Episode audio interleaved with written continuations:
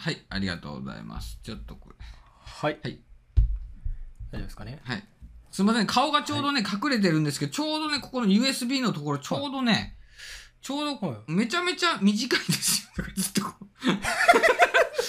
買ったのがちょっと短すぎて、ちょっとこう、ちょうどもうパソコンの横にここに置くしかないっていう状態ですいません。あの、画面、顔が隠れてますけど、iPhone で。こっちもね、ちょっとこう、そのはい、コンセントがあって、こう、どうにもできないっていう。すいません。それ絶対あの、はいモバイルはいバッテリー用のやつですよね、多分。もう、もうちょっと長いと思ったら、意外と短くて、すいません。はい。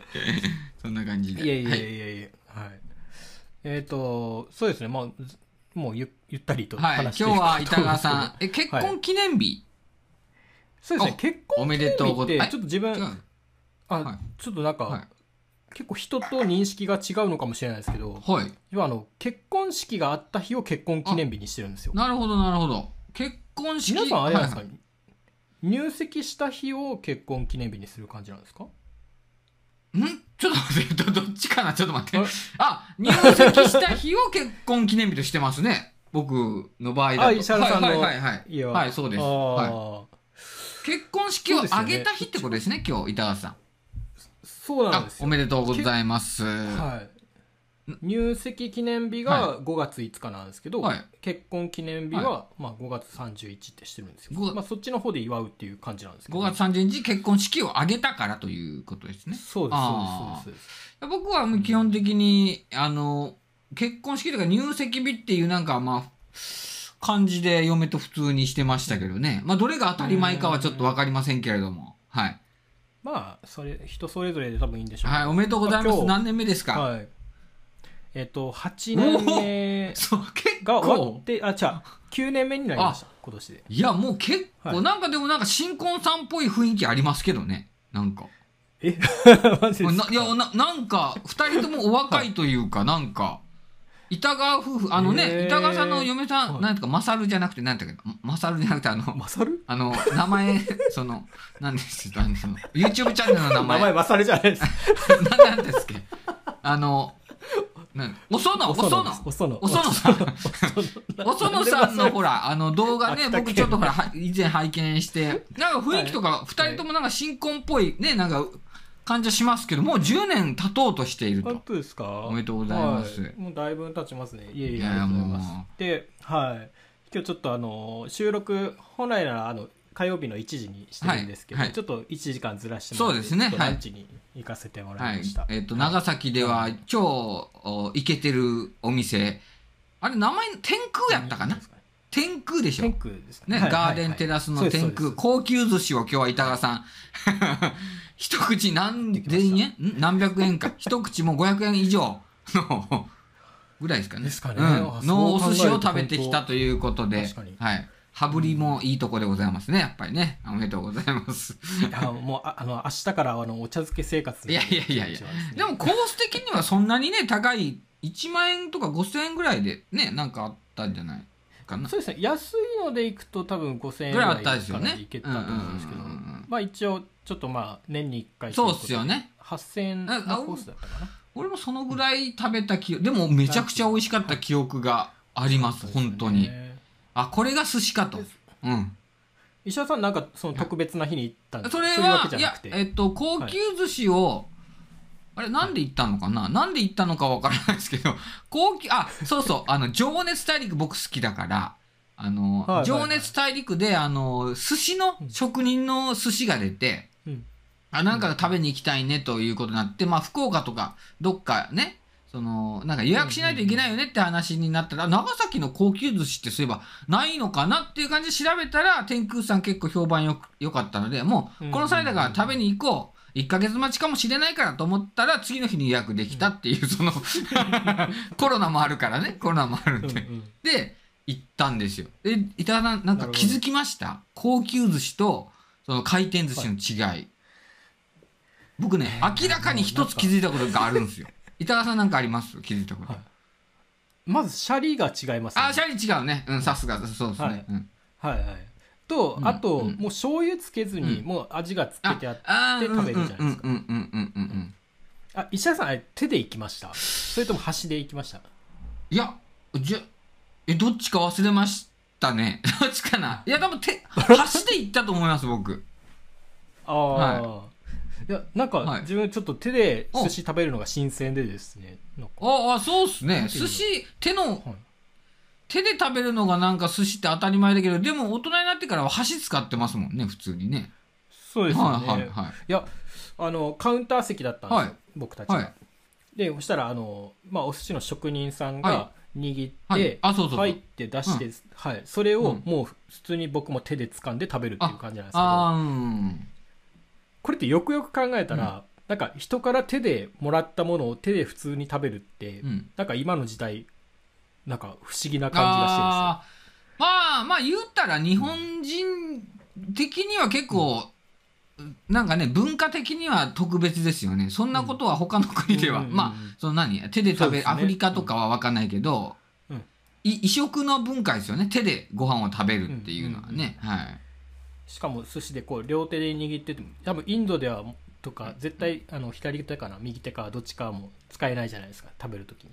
そうなんですか？僕はちょっとあそう。あのお尻を拭いたりするのに使うんで。あ。あそうか。そうっすよだって昨日板川さんの今日板川さんの寿司を握った人はもうトイレ行きますからね。その人はちゃんとちゃんと多分ウォシュレットを使って拭きますよ。うんそうですね。すいませんすいませんちょっと。まあちょっとうる覚えなんですけどインドの人はうんそのどっちかの手で拭いて、でそれをもうそのまま壁かなんかにこうんうんううんつけるっていう習慣らしいじゃないですか。あーなんかでもそれすごい素敵な習慣というかね、なんか衛生面、うんうん衛生面考えてるよね。うん。ななんんか、かなんかうんうん日本人と、そう外国人の人が寿司屋に来て驚くのは、その手で握っているっていうことに対して驚く。あだからその驚くらしいですね。おい、トイレ行ったよねと。この寿司握る前にお前トイレ行ってないのかよっていう、ちょっと、そこがちょっと不安になるってことですね。ふ普通に考えたらね。トイレ行った後で拭いた手で、その、使うっていうね。うんなんか俺、その高級寿司食べて、で、その、はい。その、え、2、3日ぐらいにもすぐにあの回転寿司食べに行ったんですよ。もう、なんか違いをと思って。そしたらね、、明らかに違うことがもう決定的な違いがあって、あのねシャリなんですけど、これシャリのはい。量あー量がはいはいはいはい。は、回転寿司むっちゃ、もうでかいおにぎり食ってるような感じだけど本当に高級寿寿司店っていうのは、その、ネタよりシャリの量が少ないみたいな、その、めちゃくちゃ食べやすかったんですよ。うん、だからなんか。うんネタに隠れてるそうそうそうそう。シャリがもう。だからなんか一個食ったらむっちゃお腹いっぱいになってしまうっていうその炭水化物で、ううん。っていう状況なんだけど、なんか高級寿司店はこう味わえるというかこうね一個一個こう、うんうん。なんでその回転寿司にねその後もまあ何度か行きましたけどもあのシャリを本当申し訳ないですけど半分もうちょっとそぎ落とさないとなんかバランス悪くなっちゃってます。あれから僕だ米のし 味しかしないもんだってもう。っていう。確かにですね。うん。なんか、とか、なんか、醤油とかを結構自分、うん普通の寿司屋だったらつけるんですよ。はい。普通の寿司屋があれですけど、あの、回転寿司とかだったら、はい。あの、回転寿司、こう、でき、えーカウンターからこう、カウンター、あうんうんえーはいはい新幹線に乗ってくるじゃないですか。はい。来ますね。新幹線乗ってきます。確かに。新幹線乗ってききて、で、その、それに醤油をかけるんですよ、タレ。ああ、うんうんうんあの、小皿に醤油を用意せずにうんもう、そうっすね。そうめんどくさいんで、うんうん上からかけるんですけど、うん。それが今までちょっとかけすぎだったなっていう感じが。そうっすね。うん。なんかあのまま、なんか素材の味とちょっとその、あの、職人がちょっとこう垂らす、ね、こう、うん味だけで、本当食べれたんでね、その高級寿司という、まあね。いや、でもあれ本当にもう一回食べたくなるという。ね、あれ食べたいっすよね。言ったら毎日昼であれ、いいぐらい。もう。いやでも毎日食べてたらちょっと、あれですねもう下がなんかどうでしょうね。あんまり、うんたまに食うのが一番ね。あんまり下をよくしすぎない方がいいらしいですよ、あーあ、それはあるかもね。うん、そうねなん。か実家とかに帰って、うんうんうんこう出てきたカレーとかを、うんうんなんかうわまずって思ってしまう自分がすごい悲しくなってくるらしいですなるほどね。だからあまりこう、いいものばっか食いすぎたら、そのレベルを落とせないというかね。うん、だから金持ちってやっぱいいもんばっか食食ってしまうのかな、やっぱりね。そうですねまあ、お金があればいいに越したことはないけど、まあまあ、庶民的なね、その、ライフスタイルならば、まあ、毎日はいいか。そうですねなんか結局食べたらはい。また普通の日常が戻る感じなんで。あなんか、うん。あそこの空間を経験するのはすごいいいなとああ、思いましたそうっすね。うんうんうんうん。うん。なんか結構やっぱり、はい。なんかな、あのーとにかく、今日は、あー今日は、え、晴れてました？晴れてました。めちゃめちゃき、うん。あの、綺麗綺麗で一望できるじゃないですか。あれもすごか、うん。良かったですよね。長崎をもう見下ろすみたいな感じ。でね。あれも僕も、あ、こんな景色でこのうまい寿司食って、なんか幸せだなとはやっぱ感じましたもんね。本当幸福度はなそうそうそうそうそう。めちゃめちゃ多幸感に溢れましたね、あれはね。うんうんうんうん。っていう感じのはいおめでとうございますもう改めて。はい、はい。今日の夜はお茶漬けですけども。はいという感じですね、はい。石原さん最近はい。どうですか、最近僕はもうちょっとダイエットを始めたのと、の、うん、と、えっと、サウナとジムを復活してるという。おおああ、うん。ジム復活したんではい、すか、もう、あの、ちょっと、今ね、58.6キロぐらいあって、言ったかな？先週、先々週が言ったかな？いや言って、いやいや。あ、俺、ボイシーで言ったんだ、自分で。あの、はいはい。あで58.6もう最高値なんですよ人生でなのでそれを50キロまで落とそうとしていてで落とすためにアスケンっていうアプリを使って体重測ってでプラスそのまあジム。でサウナが近くにその僕あのうん。硫黄島のサウナ行ってたんですけどまさか近くにサウナがあるって知らなくてこの間健康センターのジムに行き出したんですよ。その1回200円。あうん、舞姫、落ち姫の湯？舞姫の湯？うん。で、やって、まあこれでいいかと別にがっつりするっていうか、その本当にもう、もう何個かする。うん、やりにくいやつもあるんで、あの、でやった後に、まあ、ウォーキング、ランニング1時間ぐらいして、で、風呂入って帰ろうみたいなルーティンを週3回ぐらいやろうと思って、初日に行って、風呂入って、はーってした瞬間に、サウナの部屋が見えて、え、ここサウナあんの？って思って。で、サウナに入ったら、これ割と、はいまあ、硫黄島のサウナに比べたら雰囲気とかがちょっとね、こう、こう地域感は出るんであれなんですけど、でも割と、その、福の湯とか、えっと、街中のサウナよりもめちゃめちゃ良くて。うん。なので、あ、最高やんから、だからもう2週、3週間かぐらい、2週間か、2週間ぐらいこう続けている、続けているのが今のもう、うん、変化ですね。あの、ここ数日。もうあれですよね、はい。石原さんの家から、うん。多分10分うん、も5分ぐらいかです。からないぐらいのとはい。いつこですよね、いもの、そう、そこに行かかない、はい。行かない日は、その、そこを素通りして、えっと、1時間散歩するっていうのをしてたんで、車で行けばもうほんと3分ぐらいで、うん、行くぐらいなんで、それですね、今もうほんと最近サウナとジムとウォーキングとっていう、ウォーキングはね、ほら、板川さんからはいのお友達のヘスさんから続いてたんですけど、はいそれをもうよりちょっと、ちゃんとや、ちゃんとやるっていうか、うん、ダイエット目的でこうペースを、強度そうそう、を高めるみたいな。強度を高めるみたいな。うん。うん。うんやっぱそうしないと、痩せましたか？あの、え、58.6から、今ね、57.2とか6とか、1キロぐらいは当てたんで、あー4ヶ月かけるスパンなんですよ。だから、9月か10月ぐらいまでに50キロぐらいまで落として、みたいな感じですね。食事制限とかはしないですか？一応あの、カロリー計算して、1日1680カロリーぐらいかな。うんそれまでにこううん、抑えるっていうはいのしてますね。はい。あお菓子食わなくなりました、だからもう。だからお菓子がダメだっただからね、その基本的に。お菓子がダメだ、だから。完食そうそう。だからもう、うんお菓子を食わなくて、普通に飯は食うと。まあ、あと野菜スープとか、うんうんちょっとカロリーが低いようなものをこう、まあ選ぶようにしてっていう、まあ健康志向を、が再復活してきたという感じですね。いいじゃないですかうんあと、だって見た目がね、やっぱり。はいうん。そんな石原さんにそのおすすめのやつがあってですねえ？あの先週先週じゃないな、はい。この間の、えーゲスト会の時にちょはいっとお話ししてた、あの Meta Quest 2、おーはい。あの Oculus Quest 2、はい。あれの Beat Saber っていうあのゲームがああ、なんか言って言ってましたね。はいはい。はい。いやあれめちゃくちゃ痩せますよ。あの いやいや。いや水晶玉を売るみたいに今言ったけど誰もそれだけじゃ買いませんけどね。うん。いやめちゃくちゃ面白いですけど、えーあじゃあずっとハマってるんだ。汗だくなんですよ。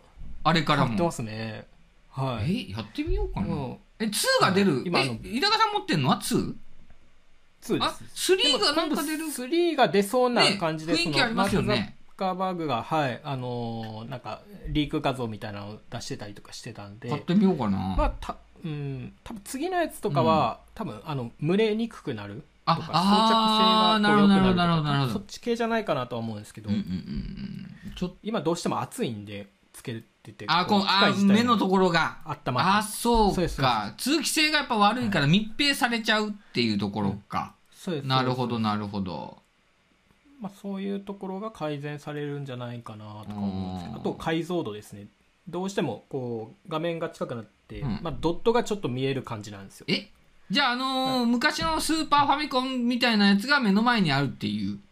そこまですそこまでは荒くないですけど、うん。ああのレティーナよりは、えー荒いかなーいやレティーナ見てたらマジで全部のパソコンが荒いっすもんねもう基本的にね。レティーナディスプレイはすごいっすよ、ね、うんうんまあ、そこら辺が多分改善されるんじゃないかなと思うんですまけど。あちょっとまあでも3ぐらいまで来てるからまあまあそろそろちょっとまあ買ってもいいかなっていうのはねちょっとはいうんうんなんかありますけれどもね。うんうんうん。はい。いやー買ってください本当、うん、ちょっと運動はやっぱりこうやってうん。やっぱそのなんか体鍛えてムキムキにならなくてもいいんだけどもなんかやっぱこう自分の外見を別に気にするわけじゃないですけど、うん、ああと外見で言えばあのは歯科矯正にも行こうかなって思ってます。おーうん。あなでしこしかにそうです。なでしこ歯科さんにあのちょっと今日こ先月3万円かな？4万ぐらいか3万いくらぐらいかかったなんかアメリカのなんかそうシミュレーションのやつを受けてはい。で今日その結果っていうけ言ってたんですけどで板川さんの LINE、えーと「もう時間ですよ」って LINE 来た時にちょっと電話してて電話かかってきちゃって。ああ、はいはい。で、えっ、と、今日受けようと思ったら、それちょっとなんかシステムがちょっとこうダウンして、あの、えっ、と、結果を見れなくなったみたいな感じで、あの、あたふたしてたんで、まあ、そのうちのやつをもう一回受けてくださいって言われて、じゃあ一応、じゃあ受けに行きましょうかっていう、まあ話にはなってるんですけど、そのぐらいですね、やっぱこう。まあ、老化が激しくなってきたんで、もうちょっとこう、綺麗に、こう、できれば、板川さんたちみたいにもう若くないんで、僕ももう40なんで。あの、もう、はい老化を阻止すると。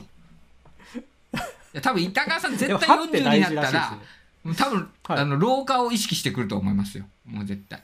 なんかね、俺、なんか40歳の、あ僕が30歳の時とかに、こう出会ったいろんな人、あと、あの、社長さんとか、こう、起業家とかで、はいの人たちが口を揃えて、なんかね、美意識高いんですよ、めめっちゃ。お肌とか、へあのほら、はいはいはい。あれ、えっと、メガネのオン、オオンディーズっていうメガネ屋さん知ってます、はいはい。あ長崎に来た時に会いに行ったことがあって、ーうんなんかセミナーじゃないけど本のなんかあれで。で、こう、んんん普通に直にしゃべ話せるんですよ。で、話してたら、俺はこのなんか肌を、老化を防ごうと俺は今頑張ってると。うん、なんかいつまでもやっぱ若くいる方がやっぱ気分的にもやっぱこうビジネス的にも人生的にもこう幸福感増すんでしょうね。へえと思ってて僕がいざ40にななねここ数年2年ぐらいでうん。ちょっと自分のお肌とかシミ取りも行ったしね。去年も行って今年も行ったからちょっとそういうのにやっぱこう フォーカスしてくる人生になってます。いやでもめっちゃわかります。もう自分あの最近歯医者に通ってるんですよ、うんうん。本当。まあそのホワイトニングとかじゃないですけど、は単純に、はい、えーまあ、歯の定期検診を行くようにしよううんうんうんうん。うん。まあ、2, 2ヶ月に1回とかのペースで行って歯石を落としてもらったはいりとか、はいでもそういうなんかこまめに言っとかないとああそうっすね。あのうん、もう抜けてからじゃ遅いなって思ってる。もうまさしくそうっすよ。もうまさしく。だからあのなんか歯周病かなんかの検査もね1年に1回ぐらいはまあやってた方がいいんじゃないですかね。うん、うん。うん。なんかやっぱりこうねうん、そういうのからこう健康がそそがれていくのかわかんないですけどね。1年に1回僕は受けてますそれ、うん。まあ、今のところ全然大丈夫なんですけどただあの歯並びが気になる。うん歯並びが気になる。そうですかね。いや気にいや普段は気にならないんですけどやっぱある一定の人から歯並び割るとかやっぱコメント来たりすると正直恐竜みたいと言われるのと一緒で あの落ち込むんですよねやっぱ。う んだからまあそういうところはこうね。コンプレックスは改善していこうかなっていう、うん、感じで、はいはいはい。はいおります。うん。いや若さはちょっと自分の目標はあの70歳で逆立ちバリバリやってるっていうのが目標なんで。それはいいっすね。うんうんうん。それでもうあと70歳で全速力で走れるっていうところをいや、折れるんじゃないですかね。あの、折れると思いますよ、全速力多分。ボキって、うんはいいや、なんかやっぱりまあ若さまあ若さ必要っすね。でもね、やっぱりね。うんないですね。うん。っていう感じですね。あと、うんあの、多分石原さんはもう購入してるんですかね。うんこうん、なんか比較表がありますね。何の比較表ですか？あ、DJ。れあ、これマビック、はい、ミニとははは3の違いですね。もう石原さん、これはい買われました？はい。あ、えどうやってアップしたんですか、これ今？え？どうやってアップしたんあですか？えこれかか普通に拡大ですよ。これ拡大。そ、そっちがアップしたらこっちもアップなるんですね。すごっ。あ、ですね。うん。はあ、あ、はい。今、ね、ノ Notion で、はいお。すげえ。はい。これ、 Notion、これマジでセミナーにも普通に使えるね、これ。画面越しのね。リほぼリアルタイムね、これですごいな。こんなこともできんの？ああ、いや、それはまあまあ、まあ Notion 使ってないからちょっとわかんないんですけど、そういうね、んそういうメモアプリっていうかはいノートアプリがあるんです。あ、はい、あの DJI はいミニ買いました。共有してもらはい、3 Pro か。はうん。もう届きましたもう届いてあの動画1本はいあげました。あまああんま需要なかったけど、ギリそうです1000回再生はいきましたね。はい。おーうん GR86 よりはキーワードはなかったみたいですけど、まあでも、はい。あはい。実際これ画質がめちゃくちゃ上がってるんですね動画の性能ああ、そうっすね。その滑らかにはめっちゃなってるんでしょうね。うん。がで画素数でもう、え、マジで画素数めっちゃ上がってるやん。1200万画素から4800万画素になってる。今気づきました。石田さん買ったんですよね。いや、あいや、だって 5K 撮れる、撮れるみたいなことをやってたん、あ、これ 5K 撮れないんか。4 5K ではない。4K の 4K で。60fps っていうことか。あ、いや、はい。その画素数までは僕見てなかったです。まあ多分もう本当あの 4K でなおかつ繊細になってるんじゃないああ、いやー、これは素晴らしいね。まあ、ちょっと撮影しただけでも、その、ちょっと切り取ったりしたんですよね。映像を。その、はいズームして。はいでもめっちゃ綺麗かったんで、ああ、今回の綺麗やなと思ったら、画素数が上がってるから、それは綺麗ですね。うんうんうんうんああ、そうなんだ。もうこれ最高やな。もうこれでいいよね。もう本当に。いやもうプロってついてますからね本当うーん。いや、もうこれはちょっと、買ってよかったわ。4800万画素。写真も最高やん、これ、そしたら。まあ、ただ、 RAW とか、えっと、フラ、ラ、ラットじゃない、えっと、ララットじゃなくて、フラットでは撮れないってことですね、映像は。ああうん。あのーなんていうかな、なんていうかな。はいラットじゃなくて、なんて言ったかな。ロ、 RAW、写真なら RAW だし、動画なら何やったらログログ、ログ撮影できないと。ログですか？はい。いう感じ。でもそこだけがちょっとまあ、まあ、欠点というか、プロにとったらそこ結構致命的なんで、やっぱまだこれはそのなんか、まあ、スタンダードモデルというか、一般市場向けの、まあ、モデルなのかなという感じはありますね。あでもあれですねセンサーサイズがもうほぼ1型なんですねおお、1インチ来てますね。1インチ、うんいや、もうなんせもう、このコントローラー、あれで、なんていうの、はいコントローラーか。うん。あの、リモートコントローラー、そう、はい。RC って言われるリモートコントローラーの送信機がもう、もうガチ、映像綺麗だし、画面の。今まで iPhone で、挿してました。だから iPhone で挿すタイプと、もう備え、搭載タイプが2種類から選べて、搭載タイプを僕はチョイスしたんですけど、いや、まあ、映像綺麗。今までの、うん。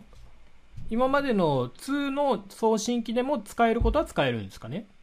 あ、使えんのかな？使えるんすかね？なんかこれた、あのードローン単体うとん。送信機セットってあえ、ドローン単体もありました？単体もあるんですよ。単体でよかったんじゃん、俺。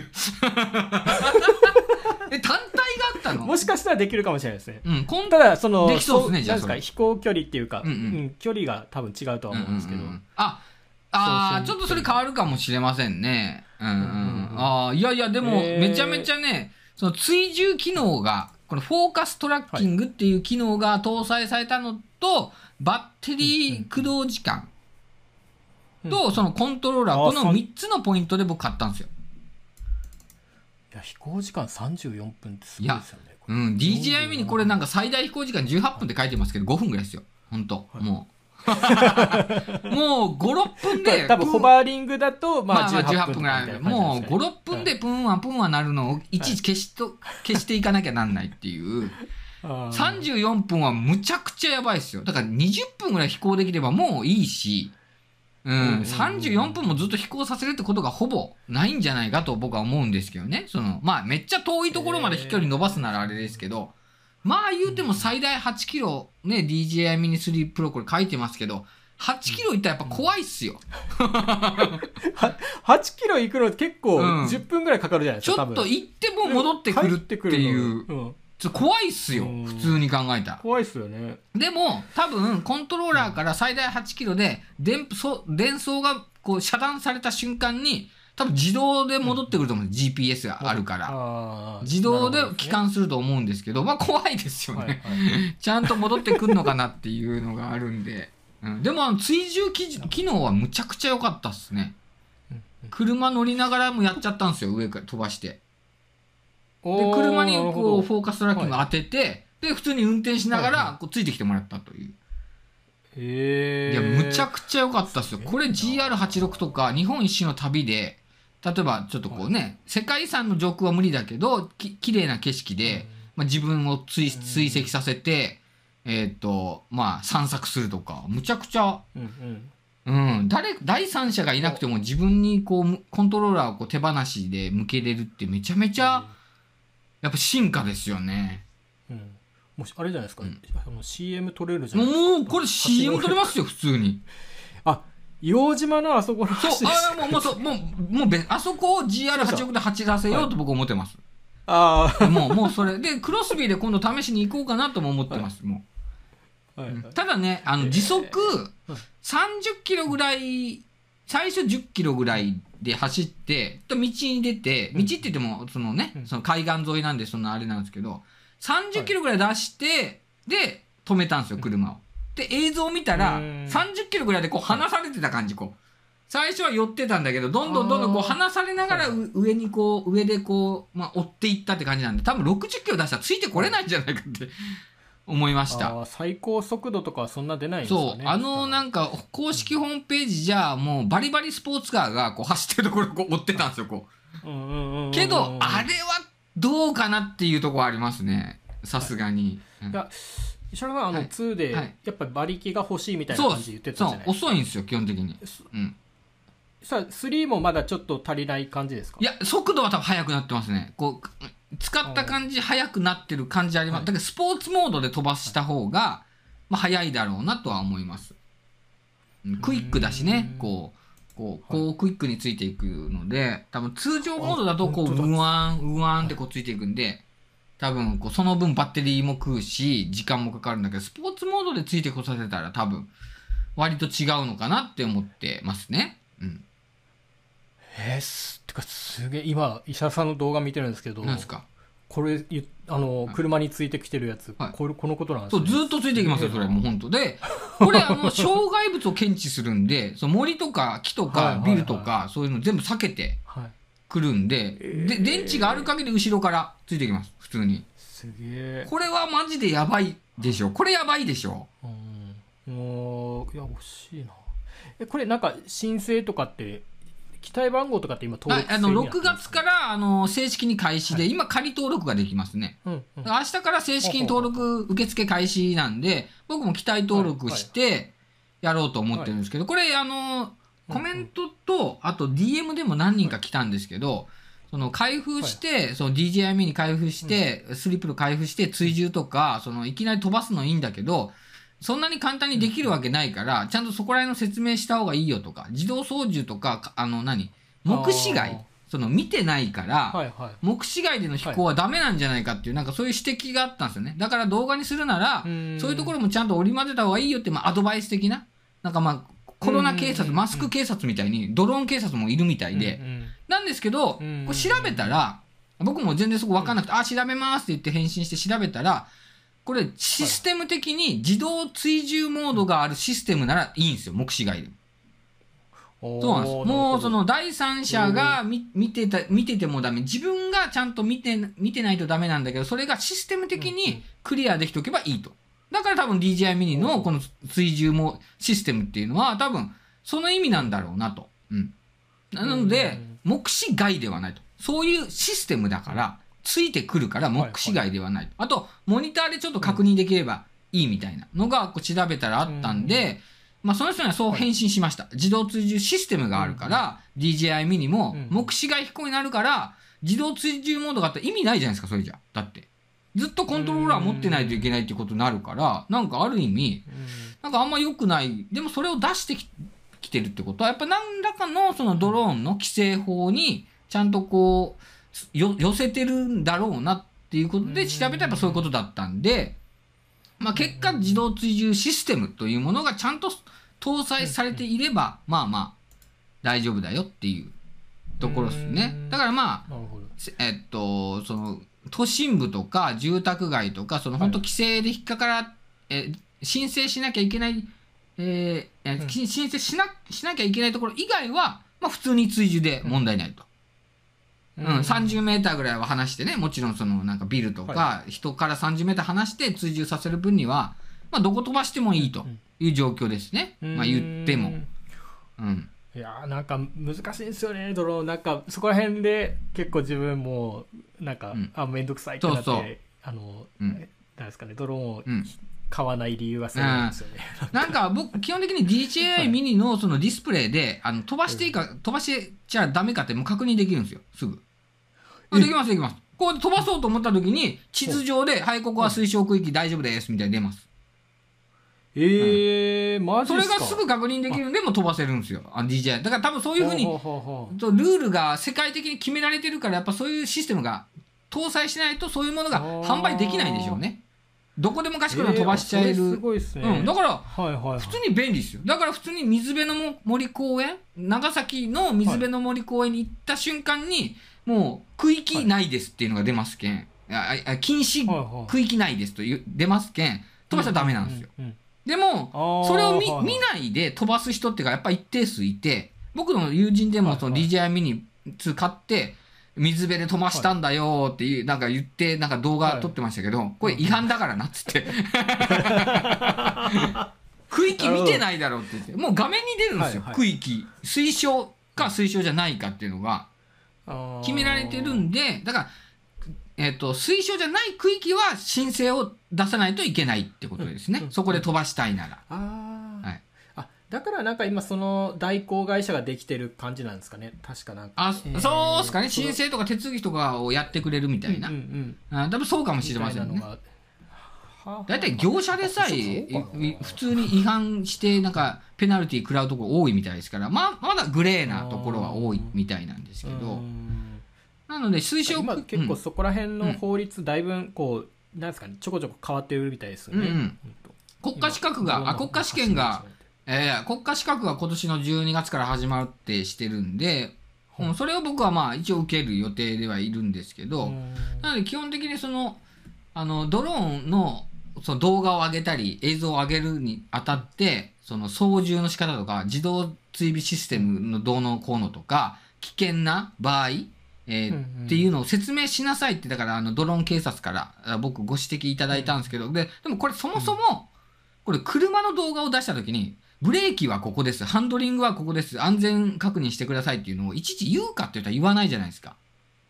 うんこれと俺はドローン一緒だなって思っててつまりドローンを飛ばしたいならそれは自分のリテラシーとして調べるのが普通ってことなんですよ。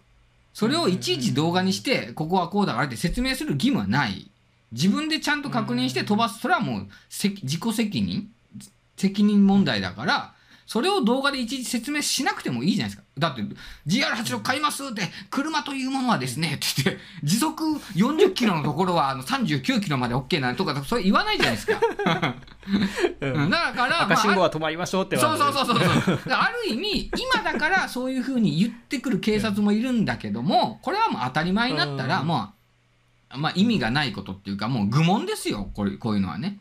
今でだからこそそれはあるんだけど、まあ、国家資格ができたら、だあの動画の下に国家資格持ってますって出しとけばうん別に説明するも何も。いや僕はちゃんと国家資格で勉強してますから出してますと。勉強してない人はうん。動画出せないじゃないけど動画の中でじゃあ説明してくださいと。なんかそういうね一つこう権威性というものが出てくるんで、うん、やろうかなと思ってます。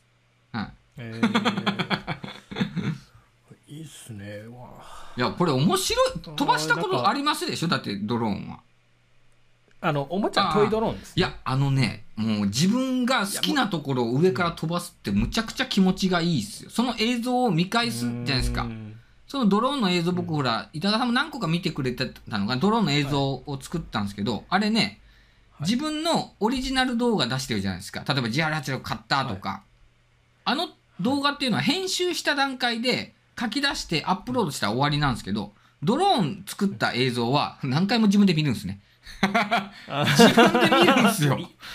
なんか素敵癒しみたいな素敵な映像撮れたなっていうなんか幸福感に苛まれて今までドローンねやっぱ5回以上は見てますね。自分の作ったドローン映像、で今回ドローン上げた DJ ミニそう3 Pro 買いましたって動画今はねあの板川さんが見た動画だと思うんですけどあれもね、まはい。7回ぐらい見てます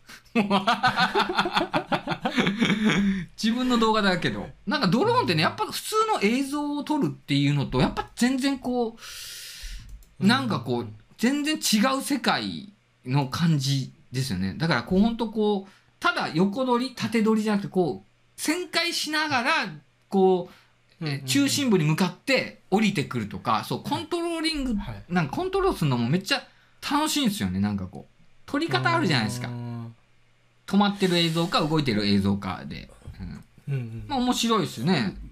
僕的の中ではね。そうですね。は僕的な僕的の中ではいやおい板川さん買っておもんないわってなったらあれだからちょっと今保険のためにあの話しましたけど。いやなんかハマりそうな感じはあるんですけどね、まあまあその板川さんはクリエイターだからまあこういうのには絶対まあ興味は絶対持つだろうからね。もうこれはもう絶対。はいあの FPV のやつをやってみたい気持ちはあるんですよね。そうそうね。あのゴーグルつけて。